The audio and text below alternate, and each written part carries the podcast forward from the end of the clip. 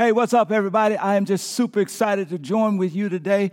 A huge shout out to those of you who are watching from San Jose, especially for those uh, who are joining us in our San Jose campus uh, for the very, very first time. God bless you. And, and a huge shout out to all of you who are watching from across the country and across the world vis a vis social media and all the different ways that that expresses itself.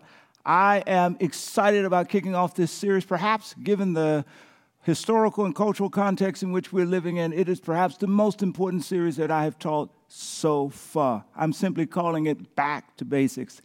So, today we're going to look at the question Who is God? All right, let's jump right into our teaching today. Genesis chapter 1, verses 1 through 4, one of my favorite passages of Scripture. In the beginning, God created the heavens and the earth. The earth was formless and empty, and darkness covered the deep waters and the Spirit of God was hovering over the surface of the waters. Then God said, Let there be light. And there was light. And God saw that light. He saw that the light was good. And so he separated the light from the darkness. And there ends the reading. God bless. Lord, bless this teaching. In Jesus' name, amen. Listen, guys, every major expression of life anchoring our culture, our history, and our shared human endeavors. Every one of them has a fundamental, or should I say, fundamental building blocks that must be developed and mastered in order for us to continue to thrive and excel in any particular endeavor. For example, basketball, one of my favorite sports, there are basic fundamentals that whether you're playing basketball in middle school or whether you're playing for the NBA um, final championship, there's some basic fundamentals that you just have to master. And you're always going deeper and you're always trying to excel in these basic fundamentals. On the offense side, it's about shooting and dribbling and passing the ball. It's about running and finding your position down the floor. On the defensive side, it's about blocking and screening and stealing and uh, knowing how to take charges and knowing which defensive scheme is, uh, is being played as you are defending, like zone or whatever the case might be, right? And the better you get at these building blocks, the more you excel. And if you're really good, you'll end up NBA finals champions. Now, here's the deal just because you were the champion last year does not mean that you'll be the champion this year because you got to keep excelling. Now, ask me how I know.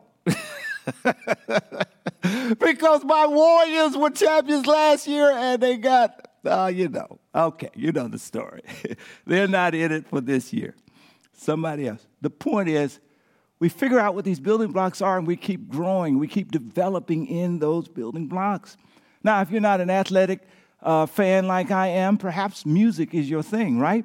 But there are some basic building blocks that whether you are a vocalist or a violin player or piano player, that you just got to know and learn how to master. Maybe it's pitch and rhythm and melody and harmony, dynamics, techniques.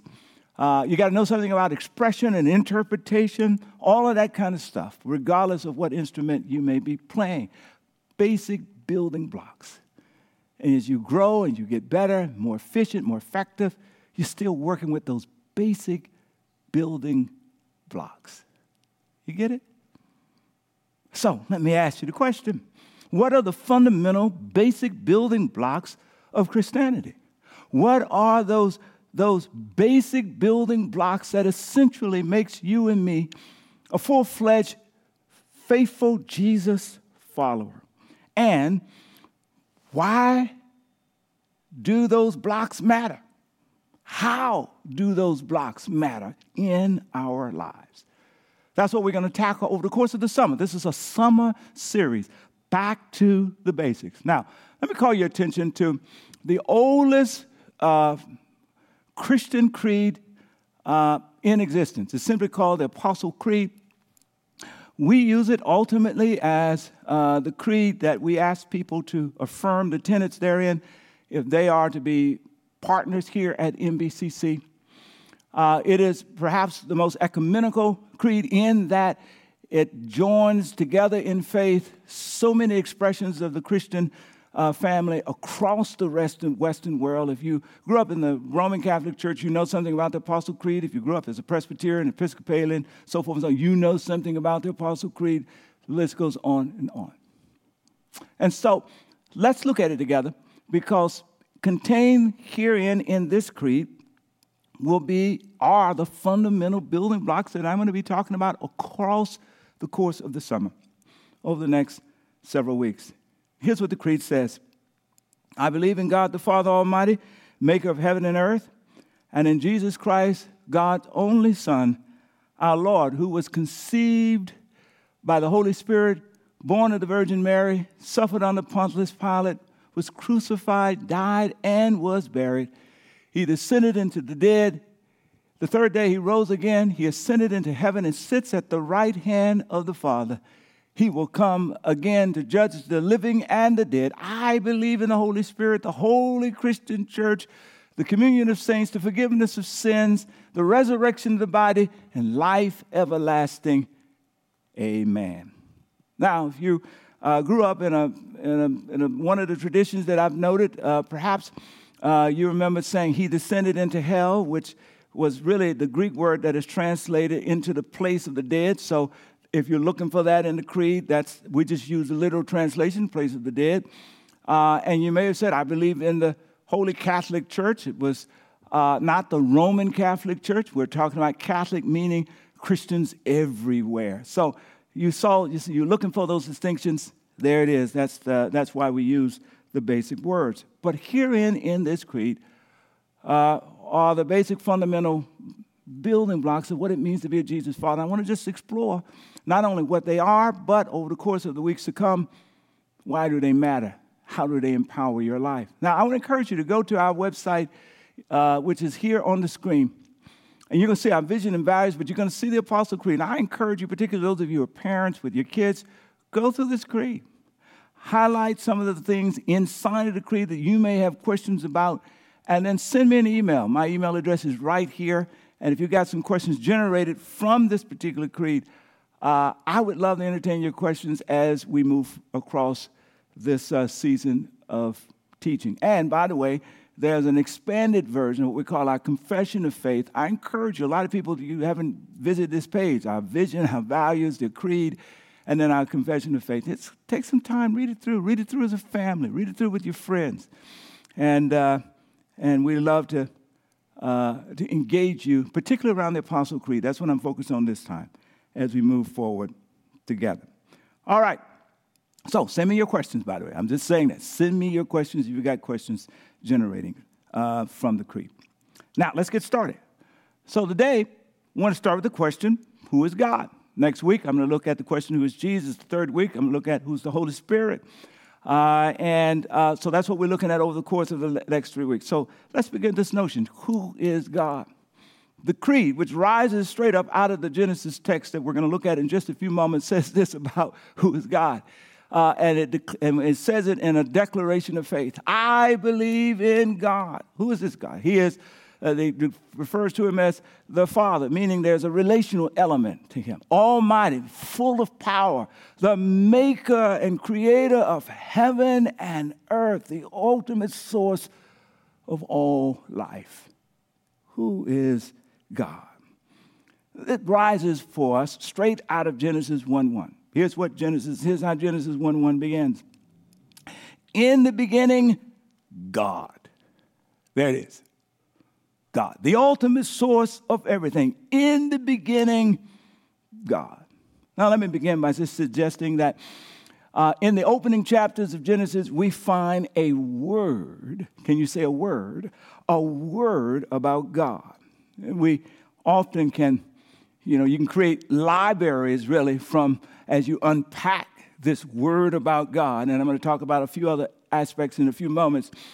But really, it's, it's, it's, a, it's, it's a word. Word. You know, the story is told about the little boy uh, in uh, the first grade. He called his teacher over, uh, and his teacher, uh, he, he said he needed some crayons. And the teacher says, Well, you need crayons. He says, I'm going to draw pictures. He says, Oh, wow, that's great. He says, What are you going to draw a picture of? He says, I'm going to draw a picture of God. She says, um, you know, nobody's ever seen God, so nobody knows what God looks like. and the little boy said, well, they will. they will know after I finish drawing the picture. In a unique sense, we all kind of draw our own pictures of God. Jesus is the unique picture of God. We'll talk about that next week.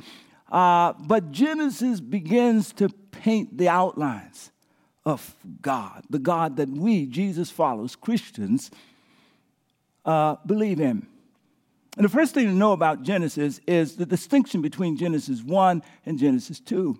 They give us two different pictures of what we call creation. Genesis 1 is a kind of a poetic um, unfolding of the revelation and truth about uh, creation. Uh, it, it really depicts God, Elohim. That's all your God says, God says, God says, Elohim, God, the all powerful one. He's so powerful that he speaks, and universe begins to explode. Galaxies break onto the scene, mountains rise up, oceans begin to, to swirl, bees begin to fly. And it's, it's, it's just about him speaking. Roses bloom.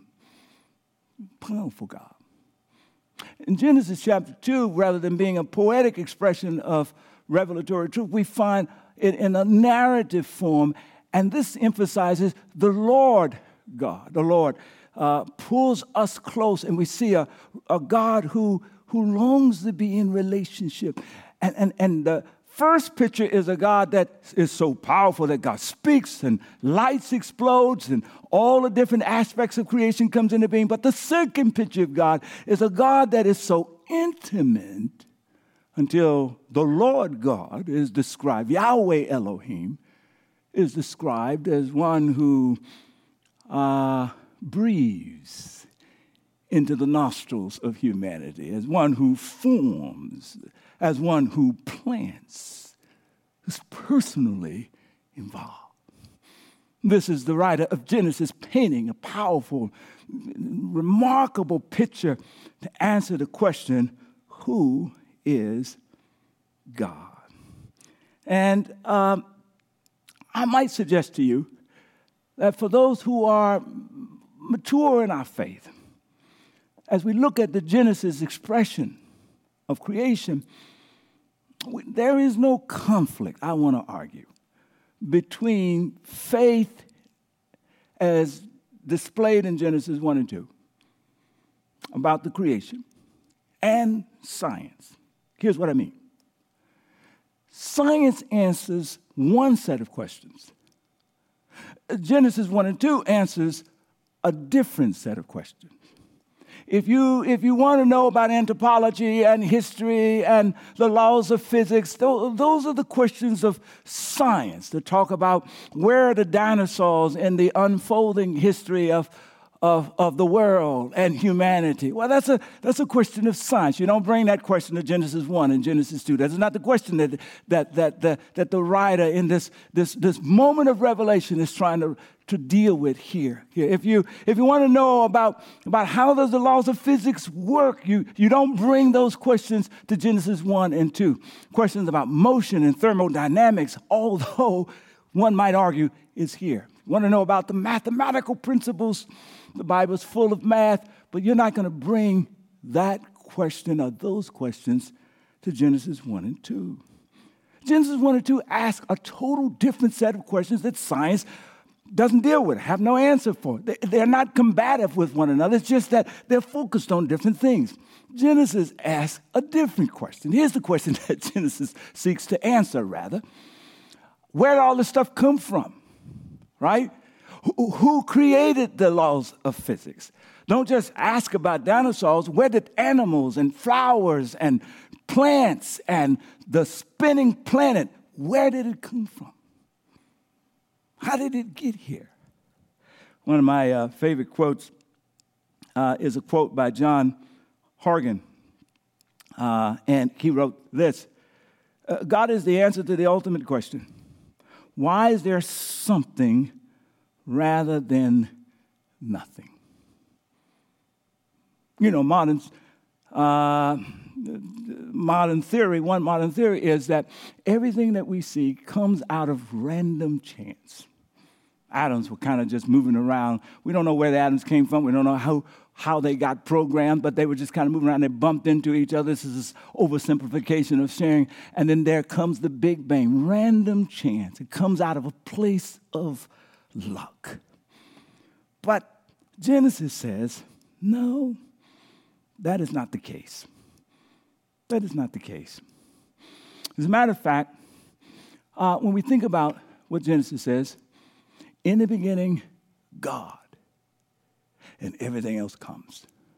The first insight is that God is. The God that we believe in, that Genesis talks about, is a God that is. He's eternal. That means that yesterday God is, today God is, tomorrow God is. Uh, God always is. Uh, the writer in Revelation describes it this way God is Alpha and Omega. He is the beginning of all beginnings, He's the end of all ends. He is the parenthesis within which all life and creation tends to exist. God is. The second insight that I would suggest God creates the heaven and the earth, the heavens and the earth. That is to suggest that God is the source of life itself and everything that makes life possible. There's one more thing about who God is. It's wrapped up in what the Jewish community calls the Shema. It's Deuteronomy chapter 6, verse 4. Hear, O Israel, the Lord our God, the Lord is one. The God who creates everything and all is not multiple gods. God is one.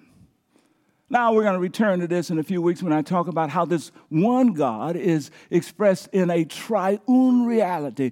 But the God that we, Jesus followers, worship is, in fact, one God. We're monotheistic.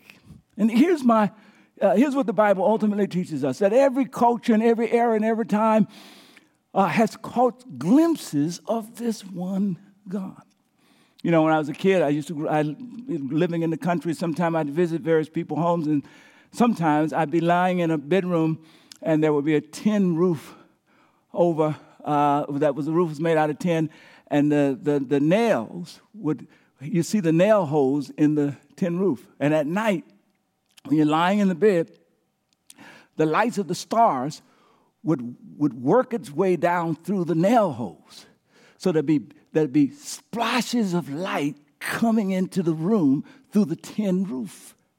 I couldn't see all the stars out there. I, I, I, couldn't see them in their brilliance, but, but, but, but, but, but I had enough light to know that there was something bright beyond the tin roof. that in every creation, every culture, God gives some light so that we might know that God is. Now, a wonderful, fascinating example of this is that when Paul went to Mars Hill, the Apostle Paul, and, and in the Greek context, uh, they, had, they were polytheistic, so they had gods for all kinds of different things. Uh, but there, they also, just in case they missed a God, they had a, they had a sign that says, to the unknown God. And Paul says that one right there, yeah, yeah, that's the one true God. He ultimately would conclude who is revealed in Jesus, the unknown God.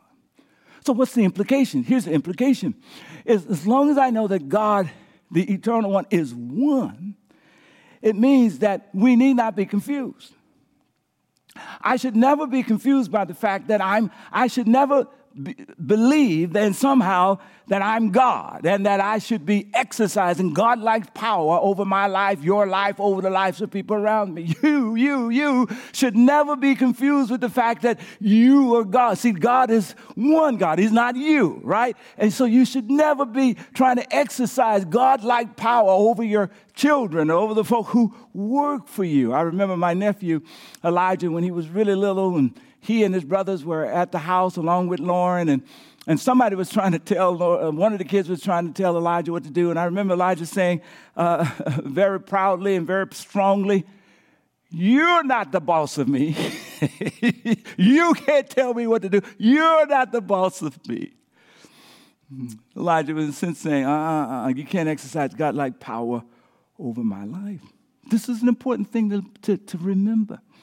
That at the end of the day, one God. It's not the government, it's not the president, it's not your girlfriend, it's not the spouse who may be trying to drive uh, domestic violence into your life with over controlling. No, no, no, no, no, no, no, no. You have to break the one God. One God. 1934 in Germany, Hitler and his regime attempted to co opt the Christian church in Germany. They were trying to align the Christian church with its racist and nationalistic uh, point of view and subordinate the Christian church to government. A fellow by the name of Dietrich Bonhoeffer, along with Karl Barth and some others, they wrote what is called the Barmen Declaration. And in the Barmen Declaration, the church declared that there is but one God it is not the government. It is not Hitler. Come on now. And that one God is revealed in one known as Jesus Christ. Come on, shaped by the authority of the Word of God. And it is only to that one God revealed in Jesus is the church will give its allegiance to. You see, it's important to know that there's one God and who that God is. That's a word about God that springs from Genesis. In the beginning, God. Secondly, uh, Genesis 1 and 2 gives us a word about God and creation that shapes how Jesus followers, Christians, think about not just God, but this thing called creation. Genesis 1, in the beginning, watch this, God created the heavens and the earth. Can you say the heavens and the earth?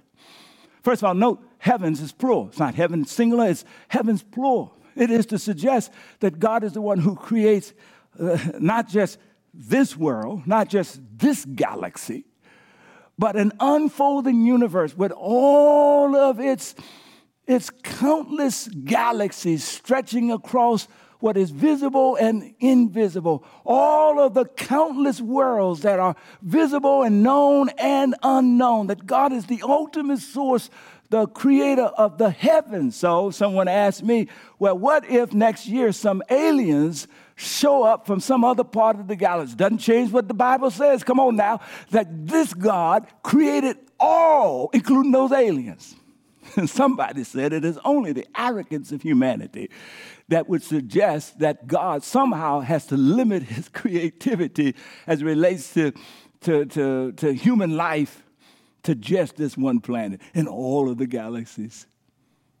He is the creator of everything as relates. So, uh, I learned from my friend, so heavens, everybody shout heavens. Heavens and the earth. I learned from my friend John Ortberg that this is really called a merism, a literary device that takes two kind of opposite parts and put them together to create a whole. It's kind of like if I say, I'm going to be with you through thick and thin. Thick and thin, two opposite parts what I'm really saying is, I'm going to be with you through all circumstances.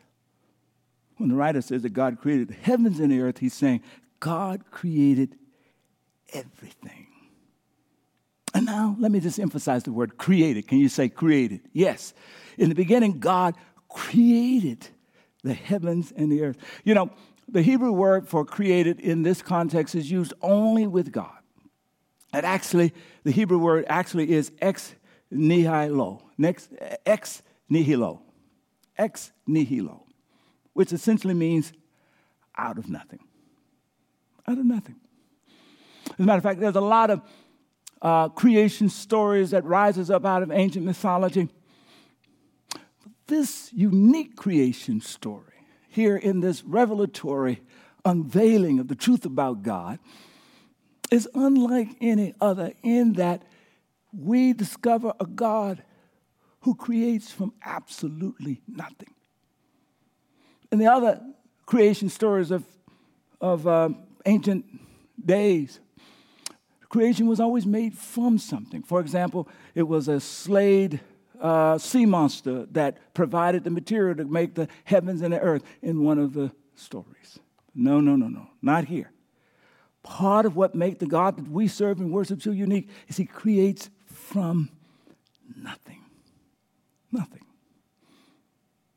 You know, there's an old joke that said that there was uh, that humanity finally reached a point uh, in the scientific community that it concluded it no longer needed God. So the scientists went and they had a meeting with God and they said, "Look, God, we no longer need you. Uh, but just to demonstrate that, as a matter of fact, let's have a human making contest. Uh, and let's see who now can make the best human being. God says, cool. But you have to use your own material. They say, cool. So the scientist reached down and got some dirt, and God said, no, no, you can't use that. That's mine. I made that. They said, well, we've got some DNA in the laboratory. We'll go start it. God said, no, no, no, you can't use that. I made that. It's a fascinating thing, isn't it? That we are extraordinary creative today, man, from art to transportation systems, you know, the new AI stuff that's emerging, Chat GPT 3 and 4 and 5, and yet all of the magnificent items of creation that we make always starts with us using God's stuff. God's stuff. Only God has that unique ability to start from nothing and bring forth what we have. And then notice Genesis 1 4 a. It says this Who is this God? Who is this God? Who is the God of the Christian uh, and the Jew? Who is this God? Genesis 1 4 says this. And God saw the light. The first item that he, he creates is light. He says, And God saw the light. And what it says? It says, And it was good. And this occurs six times in, with the six days of creation. And then on the seventh time, God looks at his entire creation. And then we find in verse 31, it says, God looks over everything and he saw it and he says, No, he says, it's very good. Can you say good? When God uses the language, this is good, he's not necessarily talking about inspection. What we really do, what we really see here is the kind of the Sabbath rhythm of creation Six days he works, seven days he rests. But in this case, it's six days he works, and after each day he delights. Uh, let, me, let, me, let me frame it this way. When I was a small kid growing up, I had one set of duties at my grandaunt's house, which is usually external duties, and I had another set of duties, meaning chores, uh, for parents who may not know what that word is, chores, at my grandmother's house.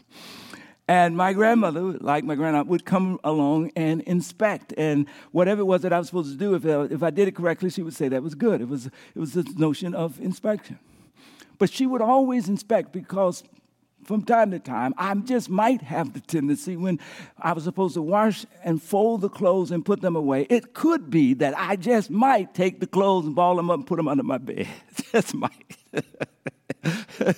she would have to inspect. It, it, it, could be that every now and then, I, I, you know, every now and then, thank God for salvation, that when I was supposed to sweep the floor, it, it could be that I would sweep the floor and cover it with a rug. What's that bump right there?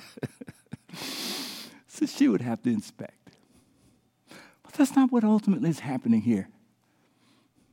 Jesus creates, God creates, and He says it's good, creates and says it's good. This notion is good means that God is enjoying the creation. He creates and then He engages it, He delights in it, He experiences it, He enjoys it. It's good. So here's the implication of what I've just covered about this God that we, we catch glimpses of, we, we come to know in Genesis. First of all, in his enjoying creation, he teaches us that it is appropriate for us to enjoy all that God has created within appropriate boundaries. Yes.